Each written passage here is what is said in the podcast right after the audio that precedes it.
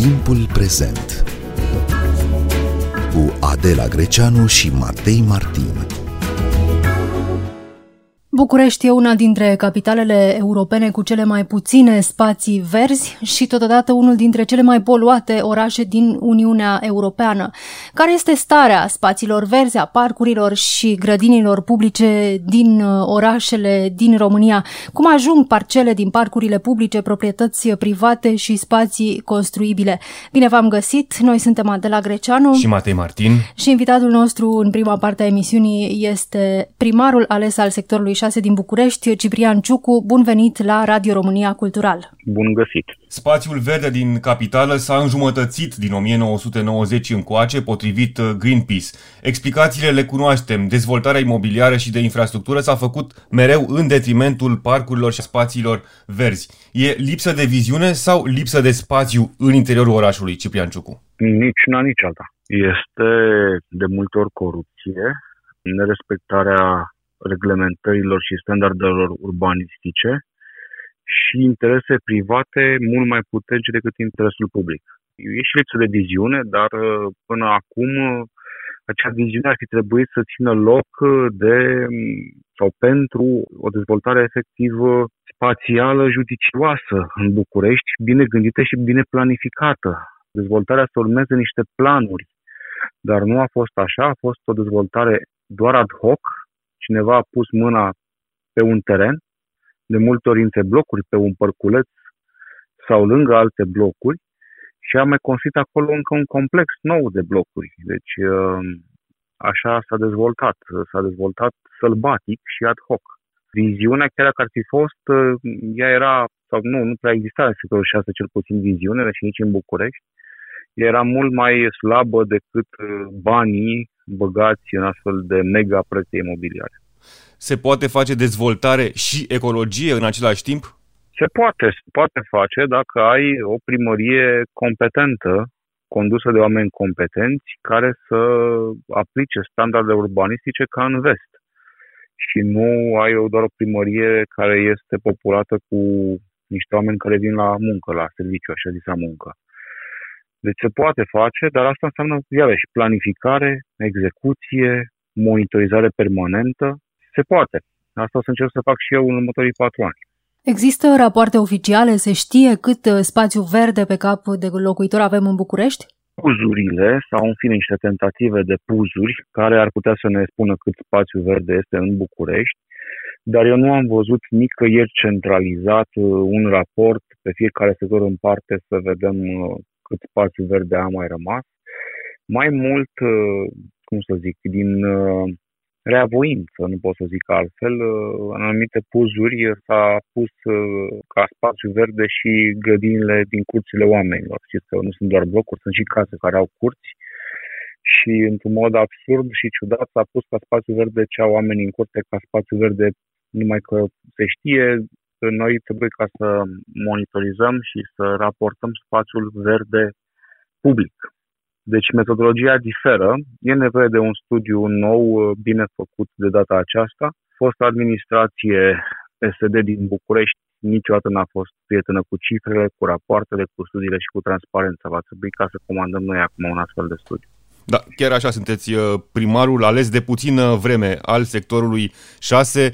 De unde începeți această evaluare a stării spațiilor verzi uh, în, uh, în zona dumneavoastră, în sectorul 6? Păi eu știu, știu în mare care este starea spațiilor verzi, pentru că locuiesc în sectorul 6, cunosc foarte bine sectorul și ea este precară. Pe de o parte există foarte puțin spațiu verde, pe de altă parte acolo unde există acest spațiu verde este neîngrijit, lăsat în paragină, infestat de rozătoare sau de insecte și uh, murdar, foarte mult gunoi. Sunt câteva parcuri, dar noi în sector sunt foarte puține parcuri. Ceea ce este de făcut este ca toate terenurile, indiferent de regimul de proprietate, să înceapă să fie administrate. Adică uh, o să mă ocup ca inclusiv terenurile care sunt în proprietate privată să fie îngrijite și administrate. Dacă nu, o să le iau la primărie, evident, să le îngrijim și trimitem factura proprietarului care nu-și lasă pe în paragin. până una alta administrație, un sector cu foarte puține spații verzi, uh, se poate dezvolta? E loc de dezvoltare aici? Vorbim despre sectorul care s-a dezvoltat mai mult decât toate celelalte sectoare la un loc, ce puțin în zona de imobiliare. Deci vorbim în ultimii ani de undeva la 20.000 de apartamente, ceea ce este o sumă fabuloasă. Interesele imobiliare au fost foarte, foarte mari în sectorul 6, tocmai că a existat spațiu ca să se dezvolte și uh, da, mai este spațiu să se dezvolte, mai este spre zona de centură dinspre Ghencea, în spatele lacului Morii, spre zona Giulești, deci mai există astfel de spațiu.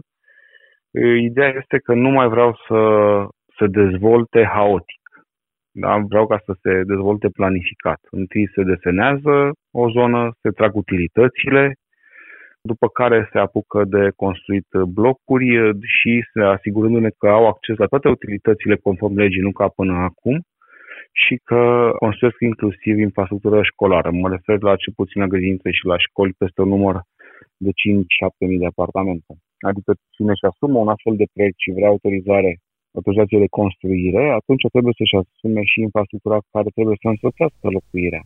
Tocmai, calitatea vieții se măsoară nu doar uh, în uh, infrastructură, ci și în spații verzi sau în școli, cum spuneți, pe care vreți să le construiți în, în zonă. Cum se poate dezvolta armonios, pornind de la zona administrativă a orașului, pornind de la politicile de dezvoltare? În sectorul 6 avem două tipuri de țesut urban. Primul tip este cel pe care l-am moștenit de la comuniști. De fapt sunt trei tipuri. Este un tip de țesut urban moștenit de la comuniști și aici este axat foarte mult pe locuire. Cartiere construite în anii 60, 70 și 80, drumul taberei militari cângași, cu o densitate foarte, foarte mare, și o a doua categorie sunt blocuri sau mini-cartiere noi apărute, dezvoltate de curând, în ultimii 10 ani. Și mai este a treia categorie de case pe care o întâlnim în deosebi în zona Giulești-Sârbi. Fiecare are specificul ei, cel puțin pe zona de militar crângași uh, drumul Tabre, unde avem o densitate foarte mare, vreau să lucrez cu peisagiști, să pilotăm două, trei, poate patru soluții predefinite, care să poată fi adaptate pe topologia și pe specificul acestor cartiere și să fie executate împreună cu horticultori pentru a reamenaja, dacă este cazul, redesena spațiul public în funcție de ceea ce își doresc oamenii. Deci aceasta este o prioritate și vom executa astfel de lucrări uh, în toate aceste cartiere. De-abia aștept să, să mă duc la primărie, mai durează ceva timp, probabil că după data de 22 octombrie, și să contactez universitățile de profil din București cu care vreau ca să colaborez pentru a începe un astfel de program de amenajarea spațiului uh, verde dintre blocuri, pentru că este foarte, foarte important acest spațiu verde, este cel care influențează într-o foarte bună măsură calitatea vieții. Un spațiu verde neîngrijit sau un spațiu neîngrijit te apasă psihic, îți afectează stima de sine, pentru că tu treci în acea zonă, te dai jos din bloc, să zic, în acea zonă și când vezi că totul este în paragină și este murdar, nu este pus la punct, evident te apasă, te afectează. Deci implicațiile sunt, uh, sunt foarte importante, de aceea pentru mine este prioritar.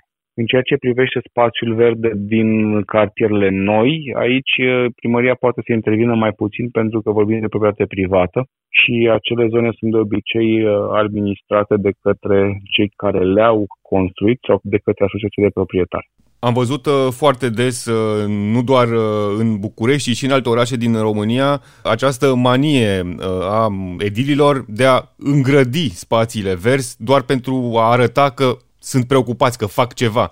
Și mai este asta cu precădere în, în București, această manie de a cumpăra tuia sau alte, alte sortimente pentru a înlocui vegetația deja existentă. Și aici nu trebuie găsite niște soluții intermediare. Da, s-au făcut și bani cu gardurile astea. În sectorul 6 s-a îngrădit. Este de notorietate faptul că o firmă și-a luat brevet de la OSIM pentru un gard, un nenorocire gard. Vai de el gardul ăla, putea să execute oricine. Iar primăria a pus în caietul de sarcini uh, pentru achiziție că firmele care se prezintă la licitație trebuie să aibă brevetul cu acel gard. Evident, pentru a direcționa banii către acea firmă, să spunem pe față. Da, un panou de gard de un metru aproximativ costa undeva la 350 de lei cu tot cu TVA, un metal de calitate îndoielnică. S-a îngrădit foarte mult, s-a scos gardul viu și acum sectorul 6, oamenii când merg pe stradă și printre blocuri se simt de parcă ar fi prin niște țarcuri, pentru că acesta este sentimentul, că ești permanent îngrădit. De-abia aștept să scot toate aceste garduri și să le înlocuiesc cu gard viu. Sunt zone care se pot lăsa și neîngrădite și în special la bulevarde, spații largi, dar uh, sunt și zone, cum ar fi blocurile, care au nevoie de o zonă tamponă. Adică nu oricine se poate să aibă acces facil la geamul cuiva care este la parter sau la etajul 1, de exemplu. Da? Se strâng grupuri de oameni sub geam, nu este cea mai bună abordare și atunci e nevoie de gard, dar de gard viu, care să fie așa ca o barieră. Dar de aceea am zis eu că trebuie să lucrez cu peisagiști și horticultori ca să revedem, să regândim quartal cu quartal, stradă cu stradă ce se poate face pentru că sunt anumite uh, zone unde anumite soluții sunt mai bune, sunt alte zone care se, se uităm la alte soluții. Și va fi un, uh, un conflict permanent între nevoia de locuri de parcare, așa este unde e densitate mare, și nevoia de spațiu verde. Eu personal vreau ca să prioritizez spațiul verde. Am mai văzut uh, și altă situație. Adeseori, arbori sănătoși din oraș sunt eliminați pentru a se planta în locul lor alții pe bani mulți din bugetul local, desigur, pe banii cetățenilor. Cum se pot opri aceste intervenții, Ciprian Ciucu? Cel puțin la sectorul 6 și poate și la și alte sectoare prin vot. Țin de voința și de abordarea primarului. Eu o să interzic această practică și va trebui ca să vedem, să mă uit foarte atent la ADP, cum lucrează și ce, ce au făcut, ce proiecte au în vedere. Și stând mult pe teren, monitorizând, având oameni o echipă bună.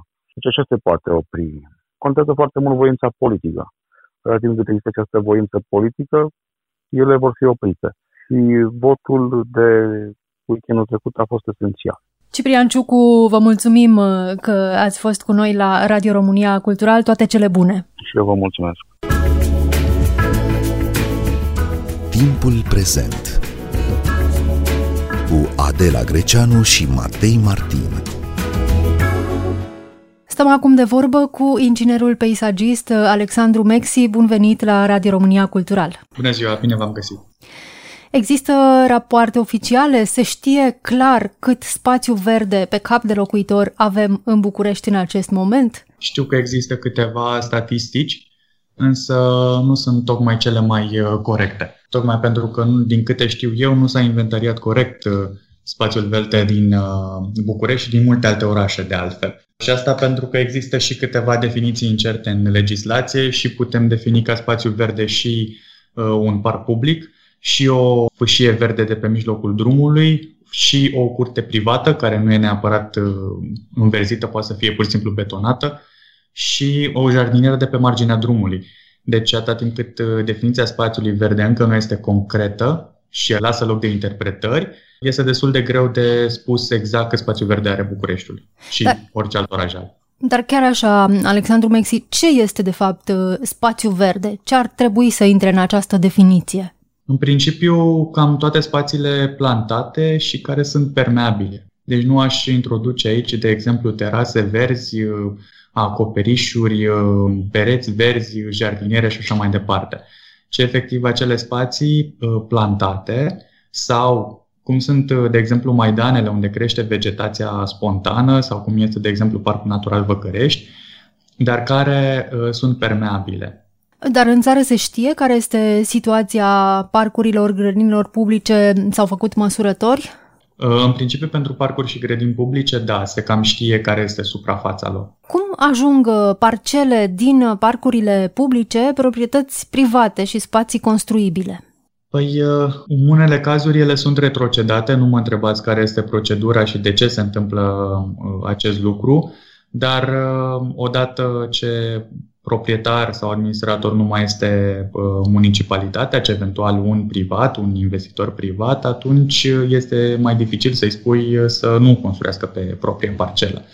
Aici, iar cred că este vorba despre anumite viduri legislative, despre aceste puzuri, planuri urbanistice zonale care de multe ori uh, nu sunt în conformitate cu planurile generale, planurile urbanistice generale și propun tot felul de bazaconii, inclusiv construcții pe ceea ce ar trebui să fie spațiu verde, intră în contradicție și cu legea spațiilor verzi, câteodată chiar și cu legea monumentelor istorice, în cazul parcurilor monument istoric, dar s-au tot făcut derogări de la lege.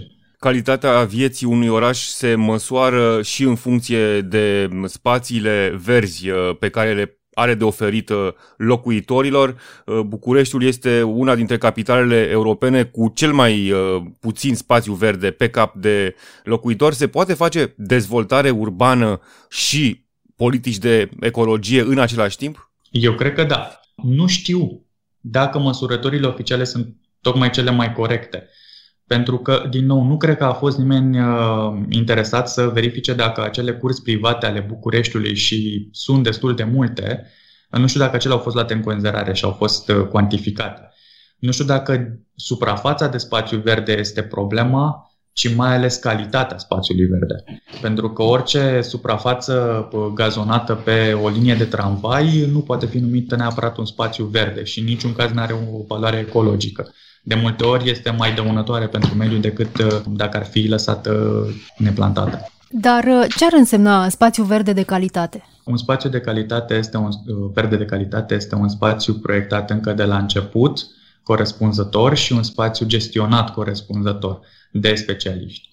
Am uh, văzut uh, adesea primăvara cum se toaletează copacii urbani în București, i-am văzut uh, masacrați pur și simplu. Cum se face, de fapt, corect toaletarea acestor arbori și cine ar trebui să o facă? În primul rând, ideea de toaletare, termenul toaletare, este ușor absurd. El nu se regăsește, din câte știu și am mai discutat și cu colegii mei, nicăieri în lume. Nu știu, Poate o persoană să-și facă toaleta, nu un arbore. Nu este cazul pentru un arbore. Tocmai pentru că ideea de toaletare, termenul de toaletare, de a toaleta, nu este definit nicăieri, lasă loc din nou de interpretări. Mai mult, cei care se ocupă de toaletări nu au niște cursuri de, uh, de cel mai multe ori, nu au cursuri de arboricultură, ceea ce nu le oferă cunoștințele necesare să facă astfel de intervenții. Uh, un uh, arboricultor profesionist poate să lucreze ore bune într-un uh, arbore pentru a face tăierile de întreținere sau de regenerare necesare. Ori de cele mai multe ori ați văzut că un întreg aliniament urban este tăiat în câteva ore. Mai mult, nu au, acești muncitori nu au nici utilajele necesare, nici informațiile necesare și nici timpul necesar. Și de multe ori, pentru a simplifica, este suficient să se urce pe o macara și să taie de acolo de unde cred. Și nu este bine de cele mai multe ori. Sigur, nu putem face comparația între București și Viena în ceea ce privește calitatea spațiilor uh, verzi, dar ce s-ar putea face pentru a avea niște parcuri uh, de calitate, niște parcuri într-adevăr uh, frumoase, diverse, bogate? În primul rând trebuie implicați specialiștii care știu cum să se uite la aceste spații verzi și știu cum să le abordeze. Trebuie realizate niște planuri de gestiune și management pentru cele existente și trebuie de asemenea reparate vidurile legislative. La ce vă referiți uh, când vorbiți de vid legislativ? La definiția incertă a spațiului verde, la introducerea unor anumite concepte și idei, de exemplu a planurilor de gestiune și management în legislația aferentă spațiilor verzi, inclusiv uh, legislația uh, pentru patrimoniu. Deci trebuie introduse și niște instrumente în legislație. În ce măsură cetățenii sunt uh, conștienți că spațiul uh, public, uh, inclusiv spațiul verde, e al tuturor, nu al nimănui și se implică atunci când se iau decizii cu privire la zonele verzi, fără consultare publică uneori? Au început să fie din ce în ce mai conștienți și cred că cei mai activi sunt cei din grupurile de inițiativă civică. Dacă vorbim de uh, București, avem mai multe cazuri, uh, zona Circului, Tei, uh, Cismigiu, Chiselef, acolo unde locatarii s-au grupat într-un grup de inițiativă civică și sunt foarte vocali și se implică în buna administrare și buna gestionare a respectivului spațiu, fie că este vorba de spațiu construit sau spațiu verde. Nu totdeauna au fost însă ascultați. Dar există și uh, situații în care au fost ascultați, au reușit ceva aceste grupuri de inițiativă civică? Da. Puteți da. să ne dați exemple? Ca urmare a discuțiilor cu aceste grupuri de inițiativă civică, ca urmare a comunicatelor de presă și a promovării și discuției în spațiu public a diferitelor probleme referitoare la uh, parcuri, de exemplu, s-au obținut mai multe victorii și în uh, zona tineretului, și în uh, zona Cismigiu, Chiselef, chiar și uh, în uh, cartierul Tei. Cum ar putea fi extinse spațiile verzi în uh, București dacă ați fi consultat de unul dintre primarii sectoarelor sau chiar de primarul general ca peisagist? Care ar fi primele măsuri pe care le-ați recomanda? În primul rând trebuie cartate corect toate spațiile verzi din oraș din punctul meu de, de vedere. Mai apoi identificate acele resurse teritoriale care pot fi transformate în uh, spațiu verde și nu peticite pe alocuri uh, cu câte o jardinieră, câte un spațiu verde pe o linie de tramvai sau pe o stație de autobuz. Trebuie văzut exact care este spațiul verde din București și care sunt acele locuri unde este bine să se amenajeze, pentru că poate în unele zone este bine să se amenajeze parcuri, iar în altele poate este mai uh, bine să se facă anumite construcții, indiferent despre ce construcții vorbim. Poate să fie instituții publice, poate să fie locuințe, poate să fie comerț și așa mai departe. Nu înseamnă că orice maidan din oraș trebuie transformat într-un spațiu verde. Care este situația spațiilor verzi în alte capitale europene și ce am putea învăța din, uh, din experiența lor? E o întrebare destul de grea. Uh, în general, în Europa de vest, uh, cam toate spațiile verzi sunt cartate, sunt inventariate, există specialiști care se ocupă de, de acestea. Există planuri de gestiune și management, mai ales pentru acele spații verzi care au calitatea de uh, monument istoric Există oameni care, pregătiți care se ocupă de uh, toată partea administrativă, dar există și foarte mulți uh, oameni pregătiți care se ocupă efectiv de întreținerea lor. De asemenea, există programe municipale sau programe naționale în anumite cazuri uh, pentru gestionarea corectă, pentru finanțarea și gestionarea corectă a tuturor acestor spații. Sunt uh, multe parcuri în pericol uh, în acest moment în București, în multe s-a intrat deja pentru a se construi, cazul Parcului Tineretului de pildă. Care ar fi zonele cele mai fragile, cele mai uh, sensibile din acest punct de vedere? Din punctul meu de vedere, parcurile și grădinile care au o suprafață mică sunt în general cele mai periclitate, mai ales dacă s-a intervenit agresiv asupra lor, în mod special cu toaletări. Inclusiv cu plantări. Să știți că nici plantările nu fac neapărat bine, de multe ori pot face mai rău. Cismigiul, Chiseleful, amândouă, din punctul meu de vedere, sunt într-o stare foarte avansată de uh, degradare a spațiului verde, iar alte parcuri mai mari, cum ar fi, de exemplu, uh, tineretului, acolo avem alte probleme, și anume cu toate acele parcele care au fost uh, smulse din parc și unde se construiește în prezent. Cu cât parcul este mai mare, dacă nu intervin aceste probleme legate de parcele retrocedate sau parcele pe care se construiește, în principiu situația calității spațiului verde și uh, starea de conservare a parcului este mai bună. Când vorbim de parcuri mici, asupra cărora s-a intervenit agresiv, este mai, uh, mai dificil, pentru că se și vede foarte ușor și este mai greu să se regenereze respectivul spațiu. Avem uh, în țară și exemple de bune practici în felul cum sunt administrate și eventual extinse zonele verzi? Din păcate eu nu știu să existe cu adevărat exemple de bune practici în acest sens. Știu că sunt mai multe inițiative locale, se fac eforturi în anumite orașe, dar nu știu să vă dau în acest moment cu adevărat un exemplu de bună practică. Vorbeați mai devreme, Alexandru Mexi, despre spații verzi considerate monument istoric. Ce înseamnă asta? Cum poate fi încadrat uh, un asemenea spațiu în categoria monument istoric?